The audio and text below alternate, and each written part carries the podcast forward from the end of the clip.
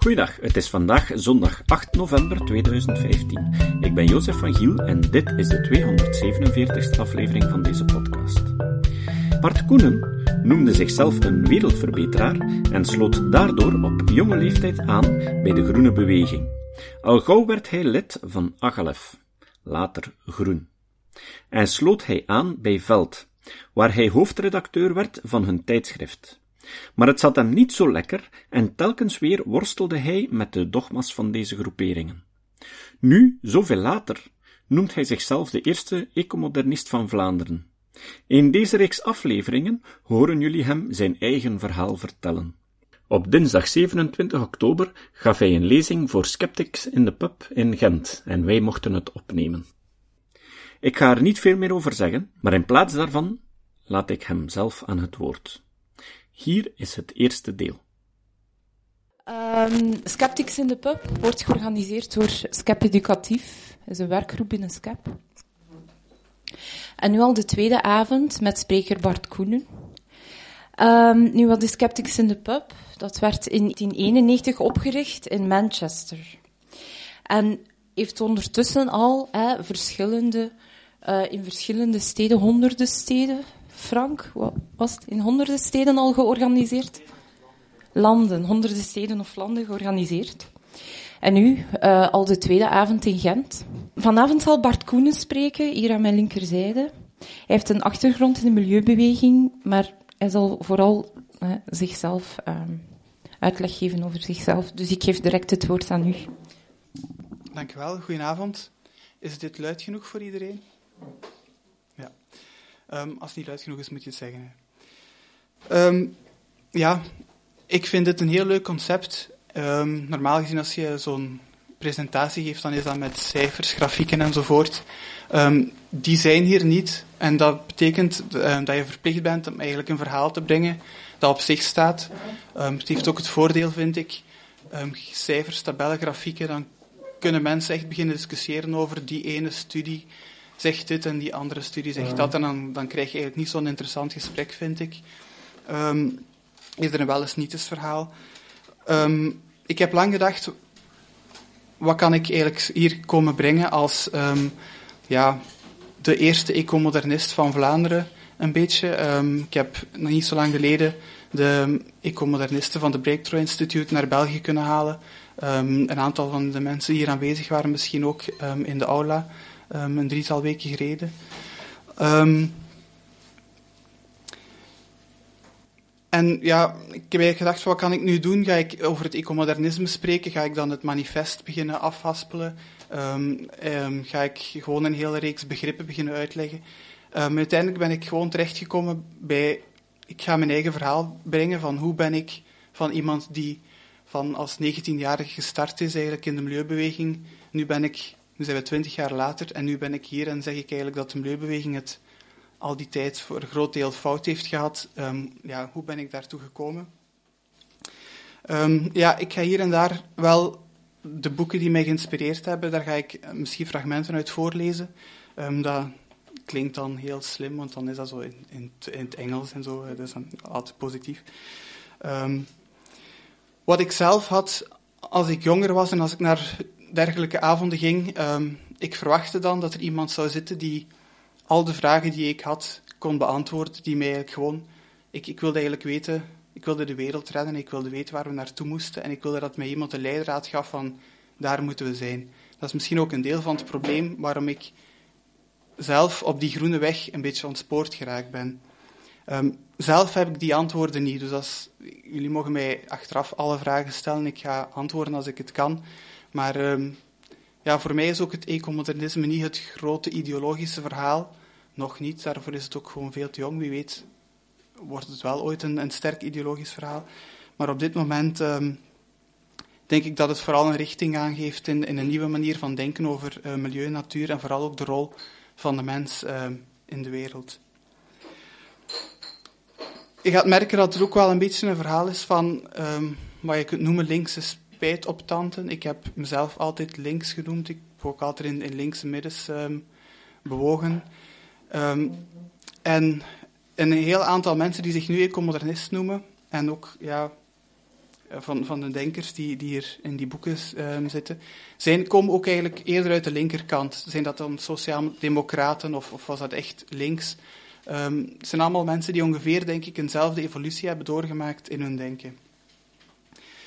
Er, zit, er is ergens een valkuil. Um, ik ben actief geweest in de milieubeweging, ik ben politiek actief geweest. Um, ik, heb, ben ook, ik heb ook tien jaar bij een NGO gewerkt. Um, dat zorgt ook dat mijn kritiek een beetje een amalgaam is. ik, ik ga zeggen, de milieubeweging of de groenen of progressieve zelfs. En ja, gewoon wijzen op een aantal fouten in hun denken. Dat is eigenlijk omdat ik ook zelf al die, in, al die rollen heb aangenomen. En, um, ja, en op die manier is het gemakkelijk van een beetje een stroomman te maken of een beetje een karikatuur daarvan. Um, als het zo overkomt, dan is dat eigenlijk niet de bedoeling. En dan mag je er altijd met een korrel zout nemen. Um, Eerst en vooral, hoe komt het dat ik hier zit? Het is echt de concrete aanleiding, of voor mij eigenlijk het, het kantelpunt. Dat is een beetje een verhaal van de lente van 2011, dus bijna vijf jaar geleden.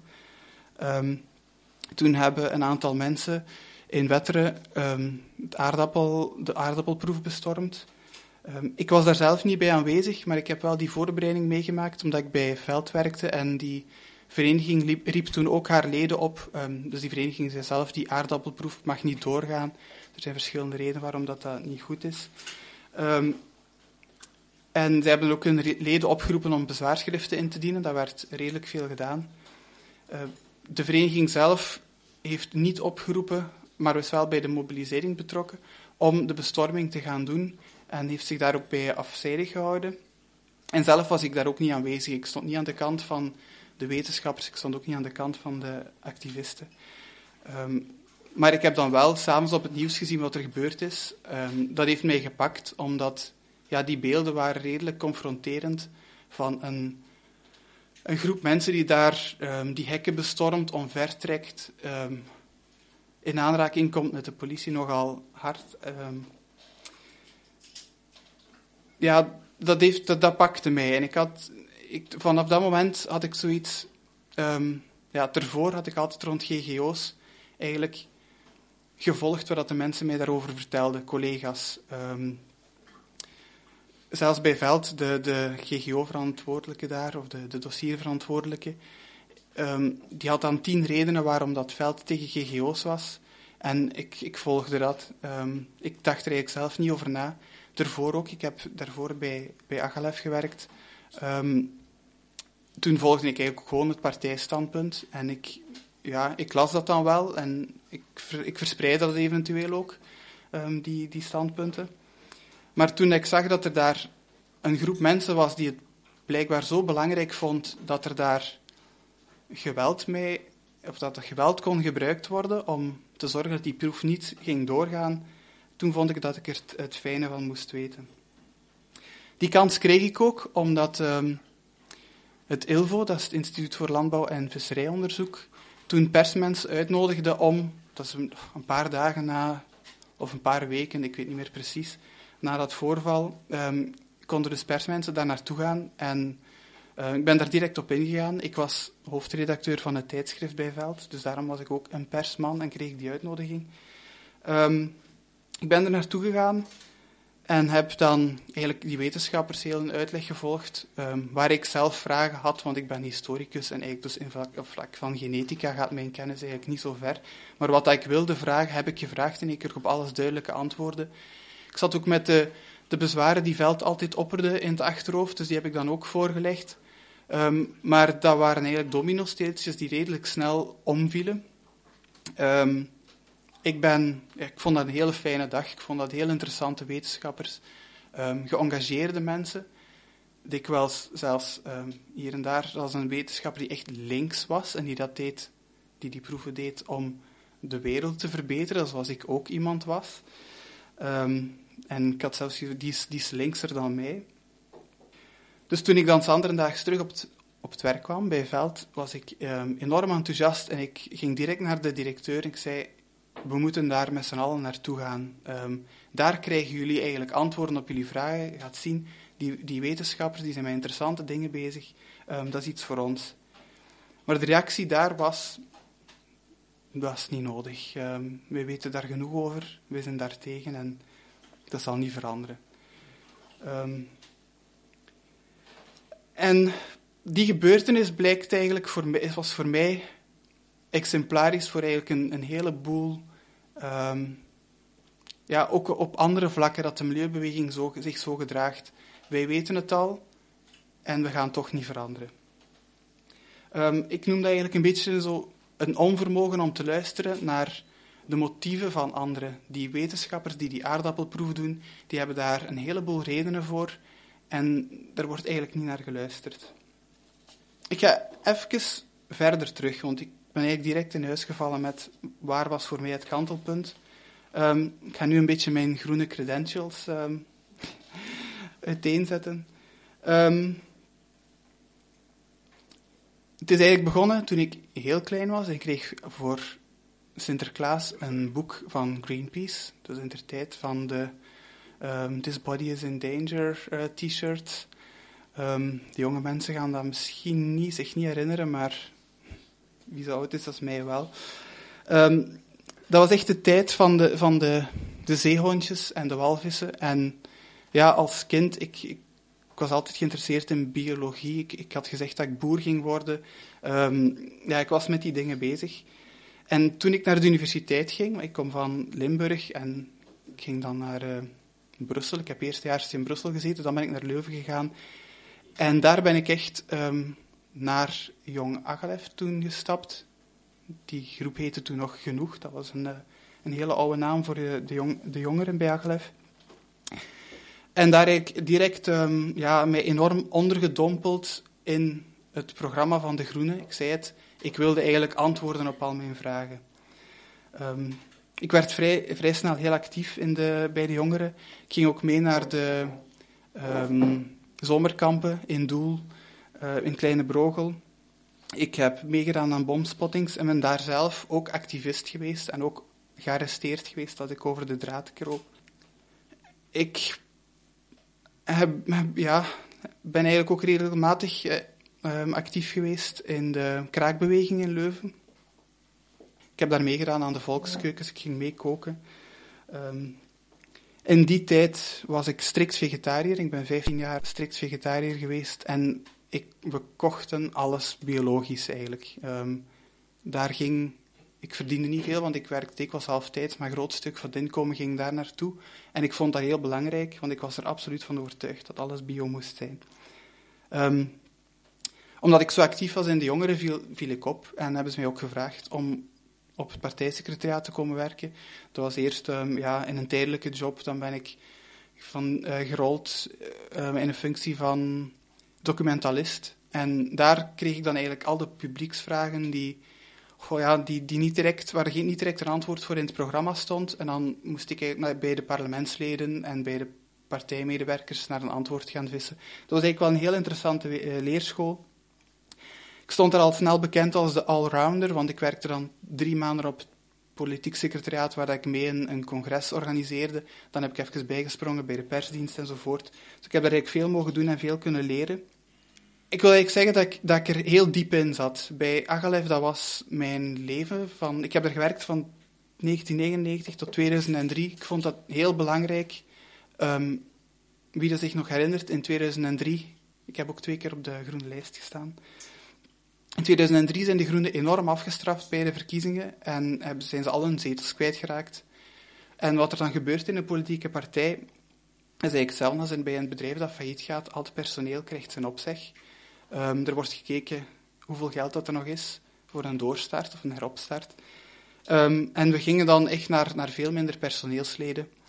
Um, uh, mijn vrouw en ik hadden toen net ons eerste dochter gekregen en een collega zei mij omdat ik twijfelde van voor welke functies zou ik hier nog kunnen solliciteren. Zei ze, waarom blijf je niet gewoon even thuis met u, voor uw dochter en om te herbronnen? En dat heb ik gedaan. Ik vond dat een, een de wijze raad van een, een oudere dame.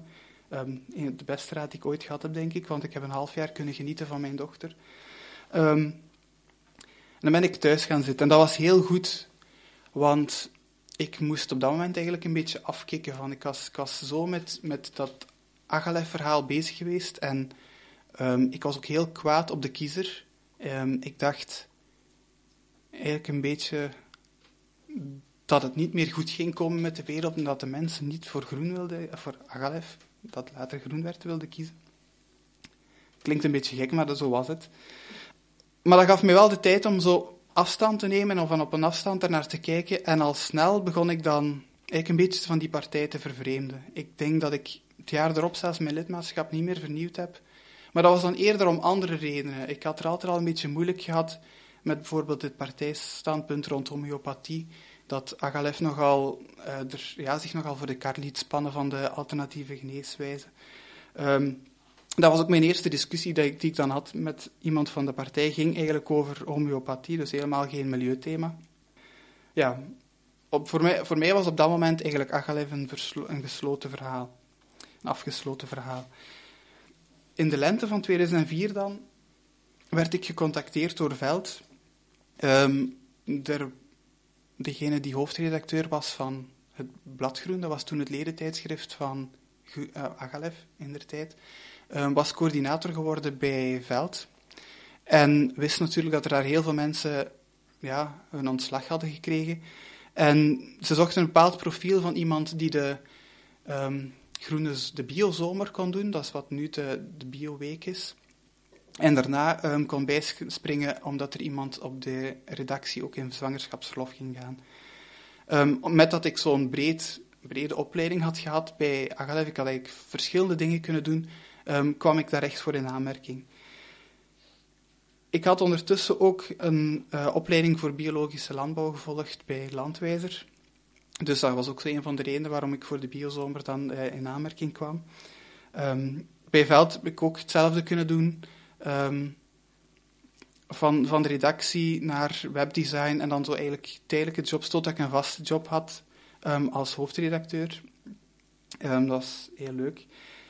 Maar ik heb toen ook dingen gedaan waar ik nu bij achteraf spijt van heb. ik weet niet of je de, de standaard solidariteitsprijs kent. Dat is zo'n standaard geeft goede doelen gratis publiciteit en, en uh, ruimte in de krant. En alle NGO's doen daar graag aan mee, want dat is zoiets dat geeft uh, visibiliteit. Um, dat is gratis, uh, gratis publiciteit, want anders kost een pagina in de standaard enorm veel geld. En dan is er zo'n fenomeen, zo'n beetje wat juristen doen, prodeo-advocaat zijn. Dan zijn er reclamebureaus die gratis zich aan een NGO koppelen en samen zoeken naar een, een affiche of een, een, een goede zaak om dan in de standaard te krijgen. Um, een van die dingen die daar gebeurde is dat een collega van mij was gaan, um, gaan babbelen met een reclamebureau. En die hadden gezegd, we gaan iets doen rond pesticiden. En dan gaan we iets spectaculairs, want natuurlijk, reclamemensen denken dan heel visueel en iets wat, wat uh, de mensen kan aanspreken. Um, en ze hadden besloten van te gaan werken rond de vruchtbaarheid, want er zijn zo van die vage verhalen over dat pesticiden vruchtbaarheid aantasten. En ze gingen dat dan doen. Ze hadden eigenlijk al besloten, zonder dat er inhoudelijk iemand daarmee bezig was geweest. Die affiche, dat beeld was klaar, dat sprak de mensen aan, dat heeft enorm veel succes gehad. Um, maar ik vond dat er iets ontbrak. En ik vond dat er gewoon geen wetenschappelijke fundering achter zat. En zelfs de gespecialiseerde collega's die daar eigenlijk mee moesten bezig zijn, die hadden zich daar ook niet mee bezig gehouden. Dan ben ik zelf gaan zoeken. En eigenlijk was mijn oogst heel mager. En toch, omdat ik. En dan noemen ze good cause corruption. Dat is iets um, waar ik me dus zelf aan bezondigd heb. Ik vond het doel heiligt een beetje de middelen. Dus we gaan die karige opbrengst die we hier hebben, we gaan daar toch een mooie tekst van maken. Want ik, wat, daar, wat, daarover, wat er gebeurde was, je hebt Greenpeace die schreven een rapport, andere organisaties verwijzen naar Greenpeace, um, die Ecologist verwijst ook weer naar, dus ze verwijzen allemaal naar elkaar er is eigenlijk niets. Daar komt het op neer. Dus misschien kort door de bocht gegaan. Um, maar ik vind dat jammer dat ik dat gedaan heb nu, want die campagne heeft gelopen. En ik, ik weet dat zelfs um, duurzaamheidsambtenaren uit gemeenten die affiche opvroegen en ophingen in, in de gemeente. Um, dat is iets, ja, nu vind ik, dit, dit doe je niet. Je gaat niet voor een bepaalde goede zaak, of omdat je overtuigd bent voor een goede zaak, ga je geen dingen fabriceren. En ik denk een beetje dat dat, ehm, hoe dat NGO's werken, dat dat een beetje de, de reden is van hoe, dat, waarom zoiets kan gebeuren. Um, NGO's werken allemaal voor hun eigen goede doel. Ze zijn allemaal gespecialiseerd, de ene in het bos, de andere in natuur, nog iemand in dierenwelzijn. En elk vechten die voor de aandacht van de mensen. En dan is de verleiding groot om de zaken een beetje op te kloppen. Daar, daar komt het volgens mij op neer. Um, wat heb ik in die tijd ook gedaan? Ik was een beetje een groene, predikant, als ik er nu op terugkijk. Um, Veld was huistuin en keukengroen. Ik ben, ik ben dus politiek actief geweest, maar Veld was de Vereniging voor Ecologisch Leven en Tenieren trouwens, voor wie dat het niet, niet zou weten. Um, dat is echt de, de vereniging die er normaal rond tuinieren zegt van um, wil je ecologisch tuinieren of wil je milieuvriendelijk tuinieren, dan kan je dat op deze en deze manier doen. Dat is fantastisch dat er zo'n organisatie bestaat die doet goed werk op dat vlak. Want ik denk ook in, inderdaad in je eigen tuin zijn er weinig redenen om daar naar uh, bestrijdingsmiddelen te gaan grijpen. Als je oogst een keer tegen zit, dat, is niet erg, dan ga je naar de supermarkt, ga daar je appels halen enzovoort. Maar die organisatie die wil ook breder werken en die begint dan eigenlijk te schrijven, of dat was wat ik deed in het tijdschrift, over allerlei dingen die dan niet goed zijn. Um, mensen waarschuwen voor dingen, mensen het zijn zo die, wat kun jij zelf doen, tekstjes. Hè? Er is een bepaald onderwerp, maar wat kun jij zelf doen? En ik gaf dan mensen allerlei advies van rond cosmetica, dat, je kunt dat en dat kopen. Um, probiotica, dat, dat is onzin, dat moet dat niet kopen. Dus ik heb ook wel goede dingen geschreven die tijd, maar heel veel dingen waarvan als ik erop terug, eraan terugdenk, um, alles tussen laat ik zeggen, 2004 en 2008, ik zou het niet meer opnieuw publiceren, denk ik. Vooral omdat het was een, nogal een belerend toontje. Het was echt, um, ja, niet vliegen, niet te veel vlees eten, niet dit, niet dat. Je kent die, die groene verhaaltjes wel. Maar iets anders dat ik ook wil vertellen is dat ik heel die periode, en dan, heb ik, dan bedoel ik eigenlijk echt van toen ik nog student was tot ik bij Veld werkte, was ik zelf geobsedeerd geraakt door mijn ecologische voetafdruk. In zulke, zulke mate dat ik me eigenlijk enorm schuldig voelde over alles wat ik deed. Um, als ik, ja, ik, ik schreef aan mensen, je moet een douche pakken en geen bad. Je kent die regel, hè, om water te sparen. Dus ik nam douches. Maar dan voelde ik mij schuldig omdat ik graag warm douche. En dan probeerde ik koud te douchen, maar dat ging... En ik sta gewoon enorm lang onder de douche, maar ik voelde me daar dan zo schuldig over en uiteindelijk ja, werd het zo deprimerend, omdat ik ook in de supermarkt continu al de labeltjes zat te lezen. Als ik al naar de supermarkt ging, want meestal ging ik naar de bioshop, maar dan werd nog alles afgewogen. Komt dit niet van te ver? Uh, is dit lokaal? Is dit van het seizoen? Dat wordt een immense opdracht om te gaan winkelen als je daar continu mee bezig bent. En dat eigenlijk op een bepaald moment zat ik met mijn schoonbroer in de auto en we hadden het daarover. Dat is een Fransman en Fransen denken altijd veel lyrischer. Ik weet niet hoe ik het moet omschrijven. Die, die denken heel filosofisch over de dingen. En hij zei mij in het Frans, en ik ga dat niet herhalen in het Frans, iets van, maar Bart, uiteindelijk, als je erover nadenkt, dan kom je neer op de vraag van wat doen we hier? Waarom zijn we hier? En ik vatte dat op als van, ja, mogen we nog genieten? Want daar ging het uiteindelijk voor mij om. Heel dat groen denken, dat maakte het voor mij eigenlijk nog onmogelijk om van het leven te genieten. 2008 is voor mij een kanteljaar. Ik ga zelfs nog vertellen over iets vroeger. Maar dat is eigenlijk het jaar van de economische crisis. En ik herinner mij dat dat een beetje mijn dieptepunt was. Ehm, ik zat toen met een vriend op café en we hadden het echt over de collapse. We dachten, dus, de samenleving gaat ineenstorten. Um, het lukt toch niet. Met, het, was, ook net in Kopenhagen was het mislukt, denk ik, op dat moment. En ik zei, ik, ik zei hem toen ook nog dat ik blij was dat ik bij Veld werkte, want als de samenleving instort, dan kunnen wij tenminste ons eigen groente telen. Zo, dat was.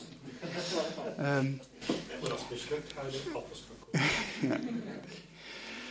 Ehm, maar ik, ik denk dat ik, dan, dat ik niet alleen was. Ehm, ik, ik heb andere mensen gezien die ook... allee, andere mensen, ik bedoel dan echt eh, mensen die daar boeken over schreven. Zo Mark Linus, hij, hij ligt hieronder. Ehm, die schreef toen Six Degrees rond die tijd. Dat is ehm, het boek over wanneer dat de, wereld, hè, de klimaatopwarming 1, 2, 3 tot 6 graden ehm, gaat, gaat opwarmen en wat er dan allemaal gaat gebeuren. Ook ehm, George Monbiot, ik weet niet of ik het juist uitspreek, misschien moet ik Monbiot zeggen, dat is een Britse eh, activist en, en opiniemaker. Die schreef toen eh, Heat, ook over klimaatverandering. En dat waren eigenlijk allemaal zeer deprimerende boeken. Iemand anders, eh, Fred Pierce, die ik eigenlijk ook ik beschouw hem als een ecomodernist, hoewel hij zelf afstand houdt, want hij vindt zichzelf in de eerste plaats een journalist, en ik begrijp dat. Die schreef toen The Last Generation zelfs, de laatste generatie. Ik een, een de- titel van een boek kun je niet bedenken. Al die mensen hebben rond dezelfde tijd, ik heb het opgezocht, dat is allemaal rond 2008, hebben van die enorm deprimerende boeken geschreven. En ik, ik denk, dus in het Engels, hitting rock bottom, u, u, wanneer je op de bodem geraakt en niet meer ziet zitten, dan kun je eruit komen. En dan heb je mentaal ruimte voor nieuwe ideeën. Ehm, en ja, zult je niet verbazen dat ik het nieuwe idee dat daar voor mij ecomodernisme is. En volgende keer horen jullie hoe hij uiteindelijk een ecomodernist werd. Het citaat. Het citaat van vandaag is van Maarten Boudry, die jullie onderhand al kennen van vorige afleveringen. Op 5 november werd het nieuwe boek van Maarten gepresenteerd in De Vooruit in Gent. Zijn nieuwe boek heet Illusies voor gevorderden, met als ondertitel Of waarom waarheid altijd beter is. Dus toch wel echt een boek die jullie allemaal best eens lezen. Al was het maar om te kunnen antwoorden op dat argument dat je steeds opnieuw te horen krijgt, dat je de mensen toch maar beter in hun illusies laat. Ik heb hem alvast klaar liggen. Het was een zeer interessante avond. Het citaat komt uit zijn boek. Boudry zei, de gedachte dat illusies onschuldig zijn, dat heilige teksten nooit schuld treft, of dat niemand die gekke dingen echt gelooft, is zelf een schadelijk waanbeeld. Religie heeft een geweldpotentieel waar velen onder ons blind voor blijven. Daarmee is de cirkel rond. De waarheid is dat illusies niet onschuldig zijn. En het is een illusie om te denken dat de waarheid er niet toe doet. Tot de volgende keer. Deze podcast is het resultaat van het werk van veel mensen.